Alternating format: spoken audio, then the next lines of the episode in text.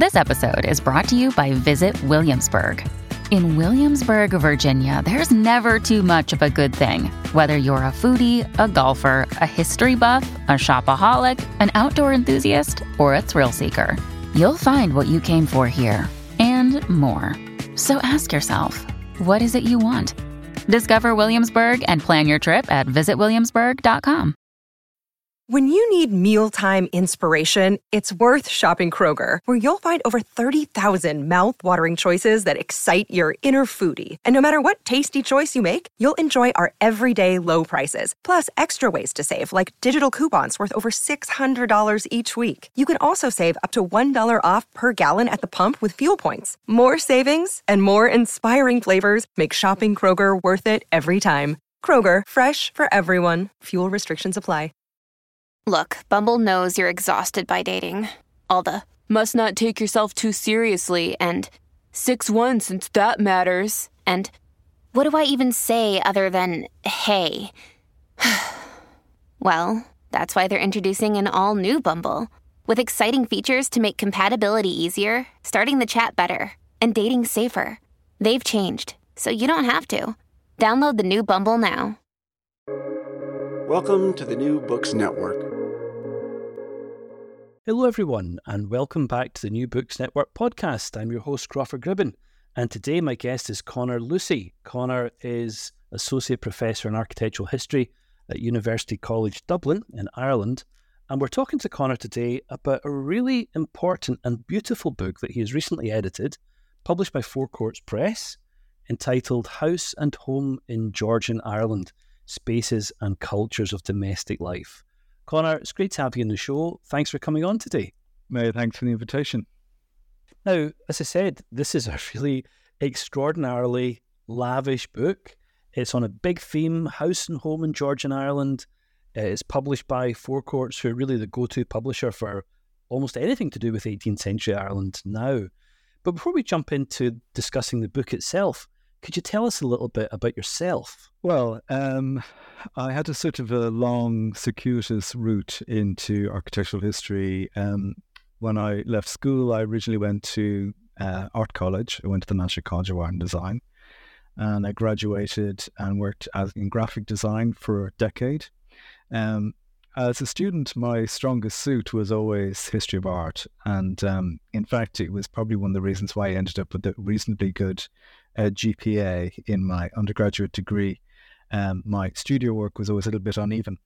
So uh, I always had in the back of my mind that I might go back to history of art. My father was an architect, and we spent, you know, childhood holidays uh, visiting everything from, uh, you know, country houses to modern uh, schools across Ireland and, and in Europe as well. So uh, I'd always had an interest in architecture. It was sort of beaten into me in some senses. Um, and uh, I looked around for uh, you know ways out of a career in design. A number of my my friends at uh, art college had uh, gone back into college into university to do master's programs, and so I, I, took a cue from that. And I looked around and found an MA course in um, Palladian architecture at UCD, um, run by uh, Michael, Professor Michael McCarthy and uh, Professor Christine Casey. And it was really under under Christine Casey that my uh, interest uh, developed, and she encouraged me to go on and, and do a PhD, which I did under her supervision. Um, so that was really the route into um, architectural history, and I suppose specifically the 18th century. I'd always been interested in Dublin. I mean, I, I grew up in Dublin. I've lived here most of my life, and I was always sort of fascinated by the, you know, the, the sort of grain of the the historic city, the streets and squares.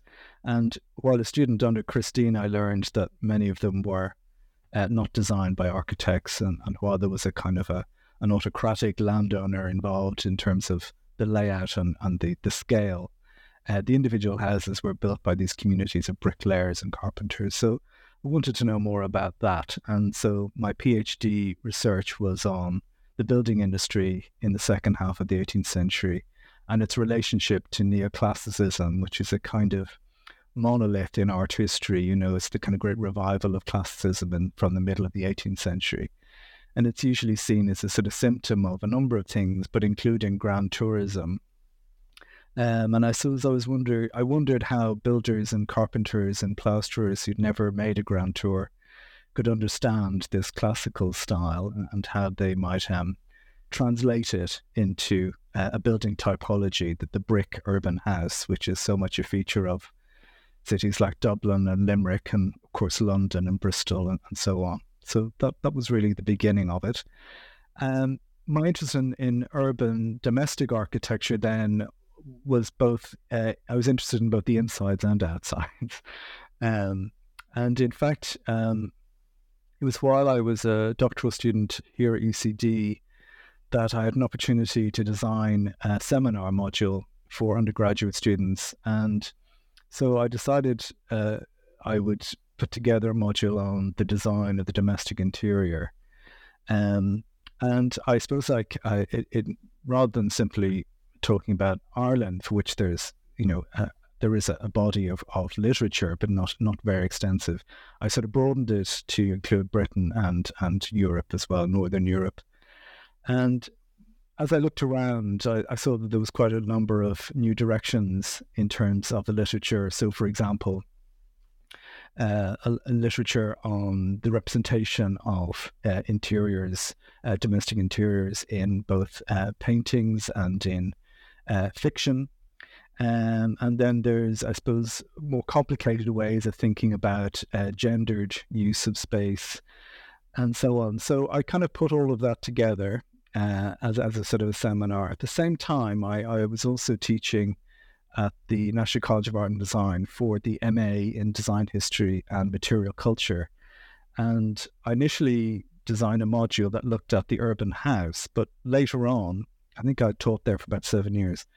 Uh, later on, I changed that and uh, designed a sort of a graduate module around um, domestic space uh, and focusing on kind of methodology more specifically, uh, bringing out that kind of more, um, I suppose, theoretical or conceptual ways of thinking about it.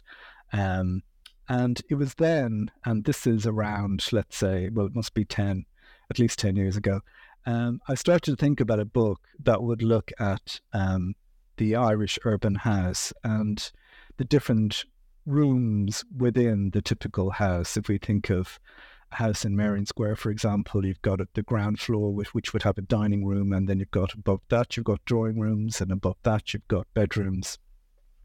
And above that, you've got gar- the garret for children and maybe a live in servant or two.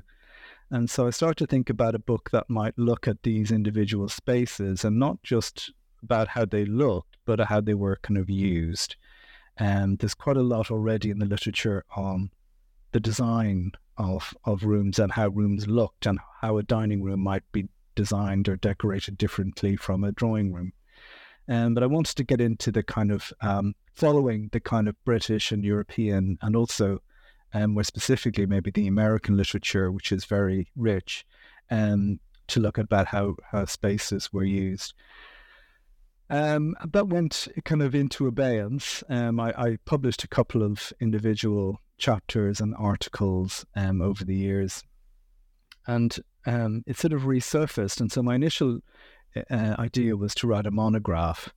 Uh, but in the in the in the interim between kind of teaching and uh, uh in the kind of early late 2000s, early 2010s, uh, coming to sit down to do the book, there was, oh, I looked around and found there was a lot of really interesting research out there, um, including, um, for example, Emma O'Toole, who, in fact, I was um, on her uh, doctoral, I was on her, in her viva for her, her, her PhD. I was the internal examiner. And this wonderful thesis on the kind of material culture of maternity in the 18th century, a topic that I would never have thought of. Um, and uh, at the same time, then Claudia Kinmonth, who's all probably well known to some of your listeners, but um, one of the probably one of the only uh, people really looking at uh, the kind of living conditions of the rural poor. Uh, she brought out um, her new book um, on country furniture and furnishings. Uh, it's a it's a long sweep. I think it's 1750 to 2000, but a really rich um, study of of uh, of that. And so I thought, well, that's another topic I would never have thought of uh, in in my with my blinkers on about urban housing.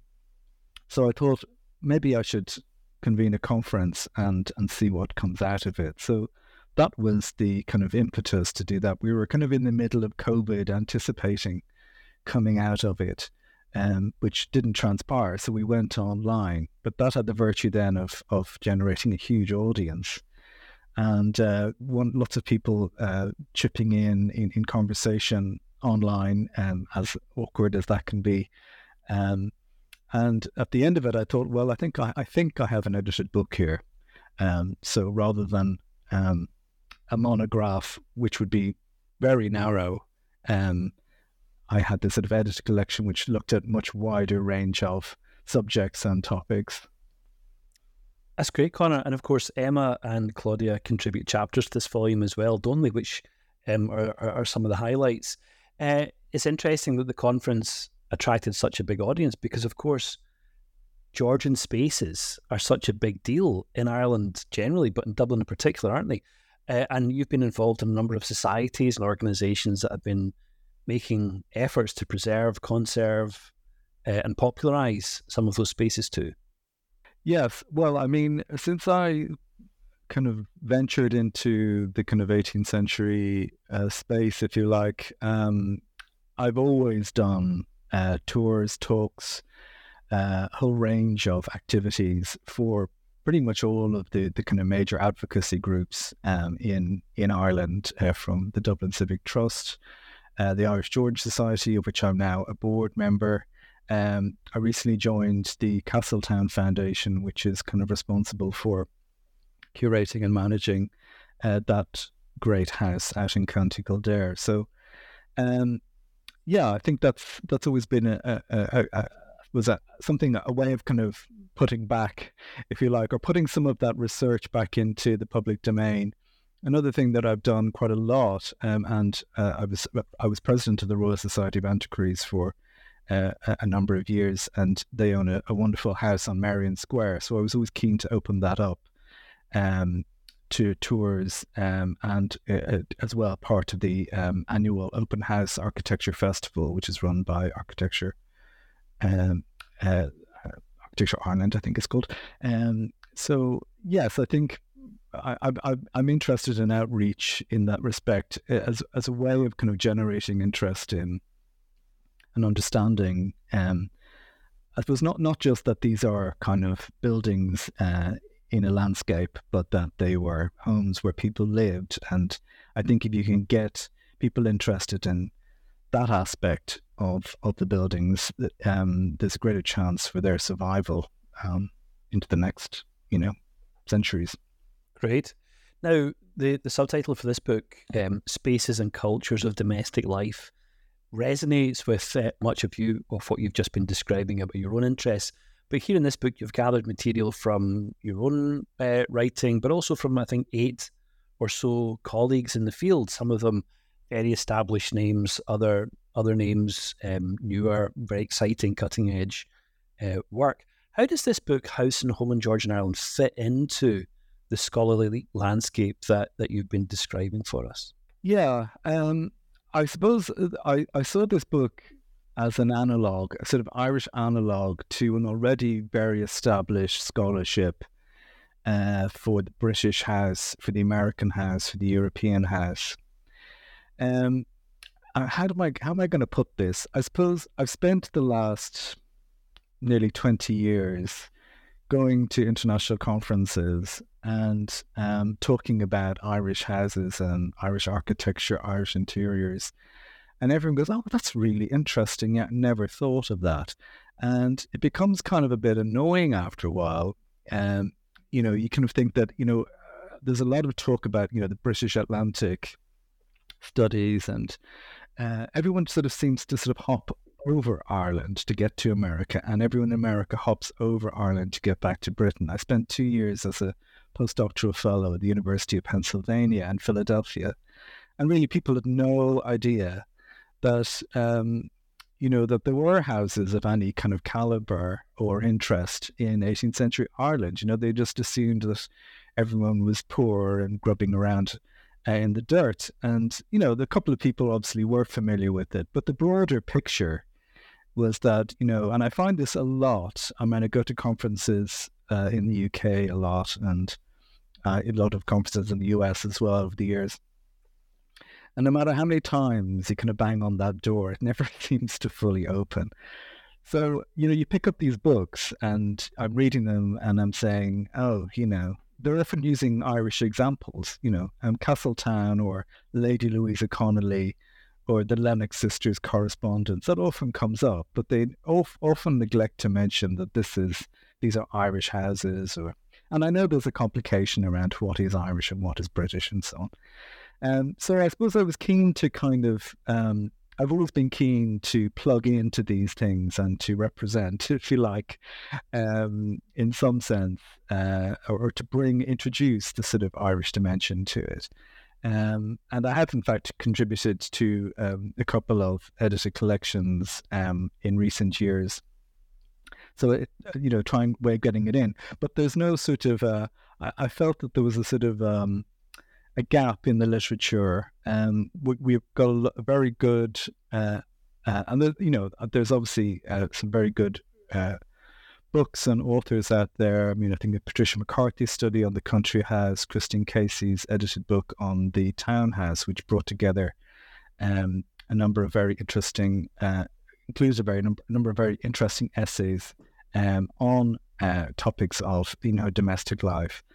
But I felt that um, it was time for a book on devoted specifically to the Irish uh, story, if you like. I mean, it's not written in isolation. A lot of the authors are bouncing back and forth, particularly with Britain, understandably, but sometimes a little bit further afield as well.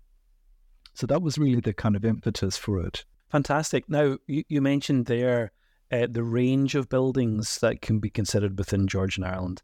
I think one, one of the very striking things about the book is that there is this emphasis, inevitable emphasis, I suppose, on very high status building. Um, and also an emphasis, a very important chapter on the rural poor, um, um, the, the, the cabins that are often described in 18th to early 19th century sources. You've also got a very interesting chapter on um, houses of the middling sort, let's say in places like Drogheda, uh, the use of pattern books and so on.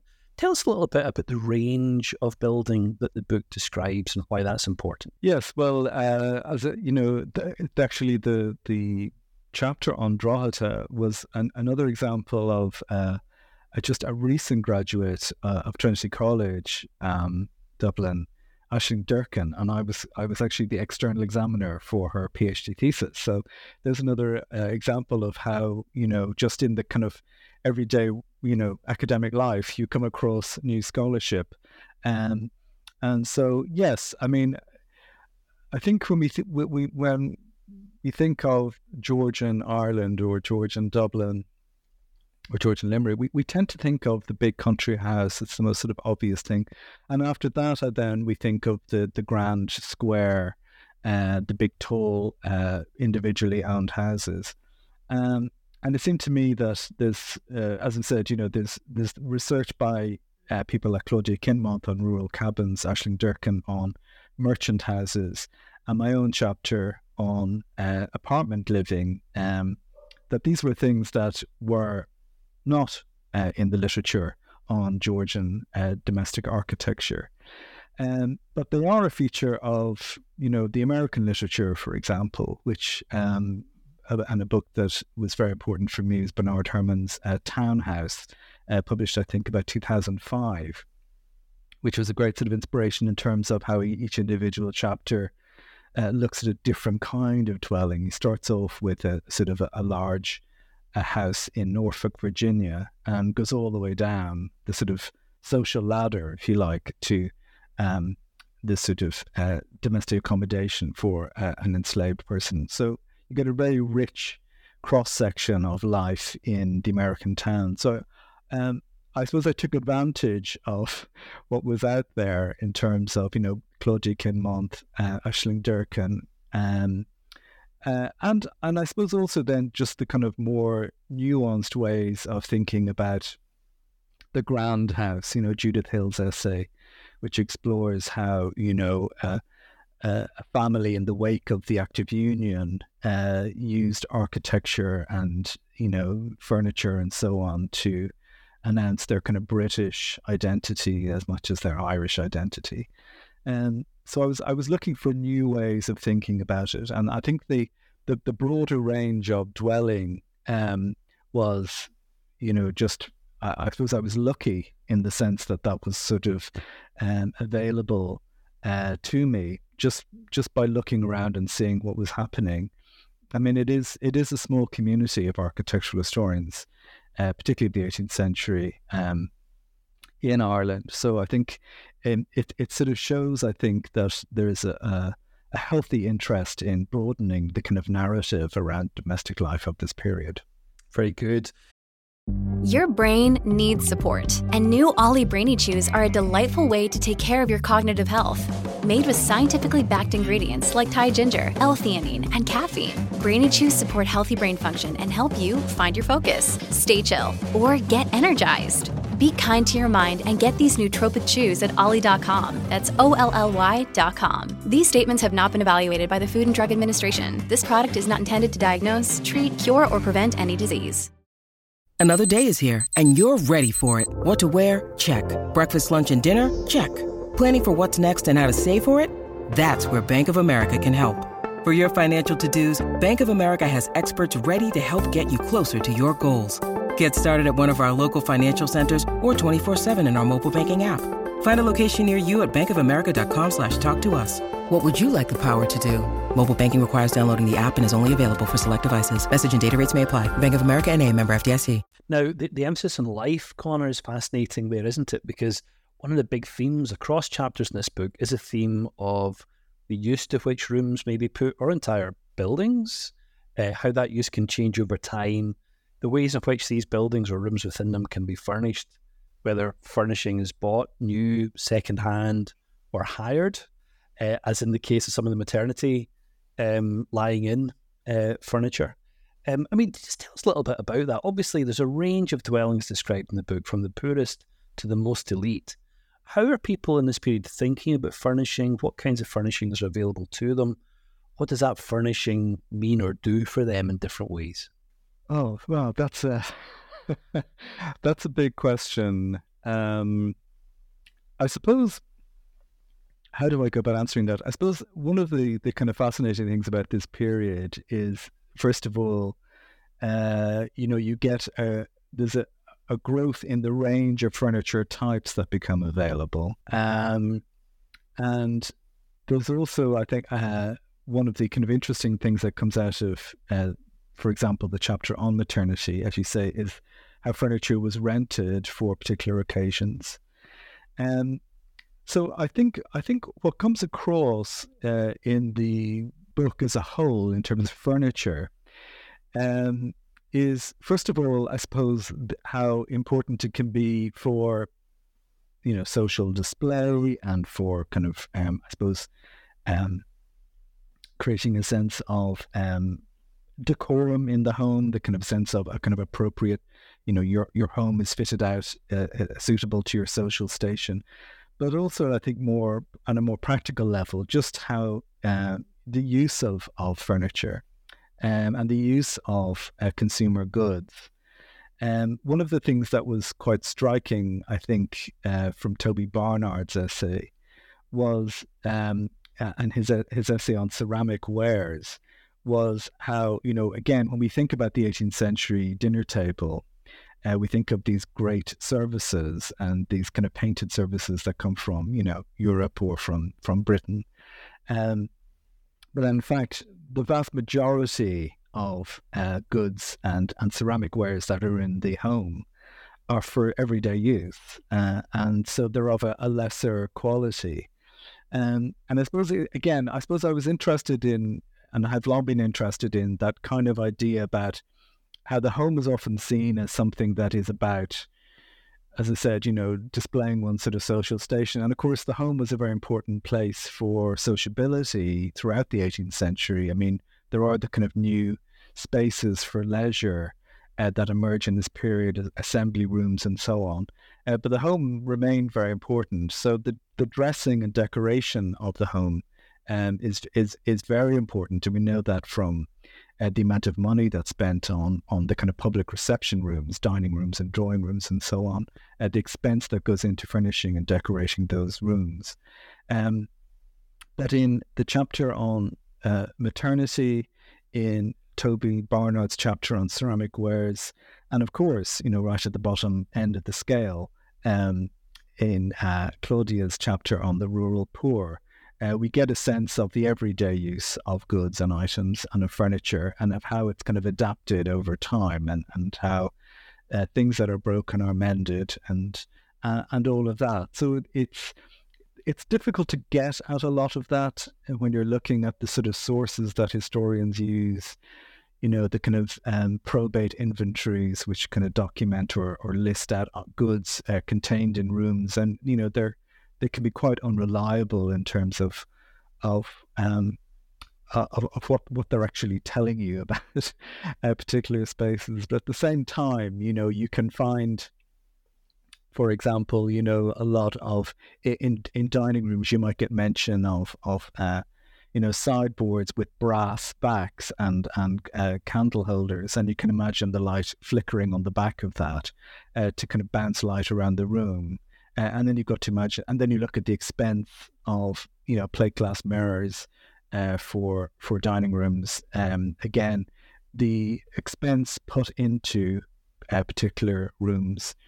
Uh, on my chapter on uh, kind of single men's dwellings, um, I think at the very beginning I point to the fact that you know there's a whole range of uh, specifically gendered furniture that becomes available. So you know shaving tables that are designed specifically for all of the accoutrements needed for shaving, and uh, and equally then you get the the opposite version of that, the ladies' dressing table and um, gaming tables, uh, card playing tables.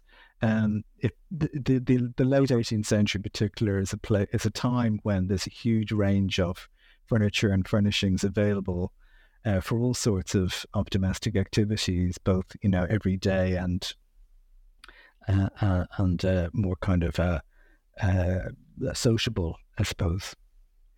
So we've talked a little bit about economic status, let's say, or political status shaping the ways in which people think about home or what a home might be for or what a home might contain. Um, one of the things that you hint at in the book is that different religious confessions might think about the home or the house as a space in different kinds of ways. It's not a big theme in the book, but it's something you draw readers' attention to, and perhaps it's something you'd like to think out loud about now. Yes, well, um, uh, at the conference, uh, I was very lucky uh, that I had Sarah Foster um, from Cork, and uh, I, I've known Sarah a number of years, and I knew she'd been working on uh, the Quaker home, uh, the early 19th century Quaker home. she she did a lot of work on um, a, a, family, actually. Um, an American Quaker who married a Cork Quaker and they lived in Philadelphia. And she kept a diary of her visit to Ireland in the 1810s to visit uh, her in laws. And she was shocked and amazed at how the Cork Quakers were living in very, very grand, in a very, very grand manner. And she enumerates the kind of contents of rooms. Unfortunately, by the time she gets to Dublin, she's kind of exhausted herself so she limits herself to very limit, uh, you know, very few uh, descriptions. Uh, but Sarah gave a, a, wonderful paper which touched on how religious confession might intersect with, you know, how richly you might appoint your home, and also the contradictions uh, inherent in something like that. Unfortunately, um, it, it doesn't appear in the book, but it seemed to me to be something that um, could offer a kind of a, a, a potential for exploring things further. Um, I mean, it's hard to know how. I mean, I know, for example, you know, early 18th century portraiture um, in Ireland. Um, you know, there was a kind of a, a for Catholic women in Ireland, Catholic women and Protestant women uh, would represent themselves sort of differently. There was different ways of thinking about dress and how you might represent yourself in dress, and that could sort of signify your kind of religious confession and so on.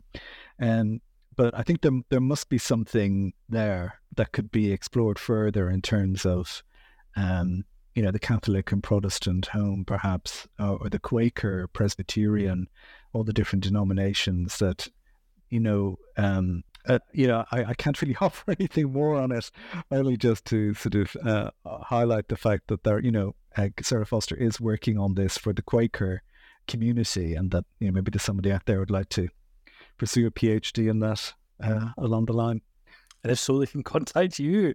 Um, well, Conor, this has been it's been wonderful chatting to you about this book, House and Home in Georgian Ireland: Spaces and Cultures of Domestic Life, just published by Four Courts Press. What's the next thing that you might be turning your attention to now that this volume has happily arrived in the real world? Well, I suppose there, there's a couple of things. Uh, my um, my previous book was, uh, and I suppose my um, my first interest was in the building industry. So my previous book, which is called Building Reputations, um, Architecture and the Artisan, 1750 to 1830, um, that looked at the relationship of this building community to design. Um, I suppose, to try and uh, complicate our understanding of the this sort of artisanal community and its relationship to design. I suppose the people who built houses are often seen as being kind of motivated purely by money, you know, um, builders as opposed to architects. And I was interested in, in exploring the complexity there. So I've been thinking, uh, I've been working on, I suppose, uh, a new large research project which would maybe explore that um, more specifically looking at uh, the sort of different styles of interior architecture that are prevalent in the 18th century uh, and the ways in which um, this sort of artisanal class um, both understands those uh, stylist. I mean, these stylistic labels, of course, are applied retrospectively, but um, there is some understanding of um, their distinction at the time. And I suppose I'm interested in, in understanding, I suppose, the kind of epistemology of um, uh, of artisanal um, knowledge, education, and things like that. Um, and I've also just completed a long uh, article on women in construction in the 18th century, which will be out later this year um, in Architectural History uh, Journal. And um, that's an attempt to try and get to the bottom of what women might actually have done on the building site um, as a way of trying to, you know, get past the um, what we would have liked them to have done um, to understand what they actually might have done. Um, so looking at kind of guild records and the kind of complexities of that, and um, yeah, a lot of working in brickfields and cleaning and sweeping and and that kind of thing I should expect. So they're the two things I would point to.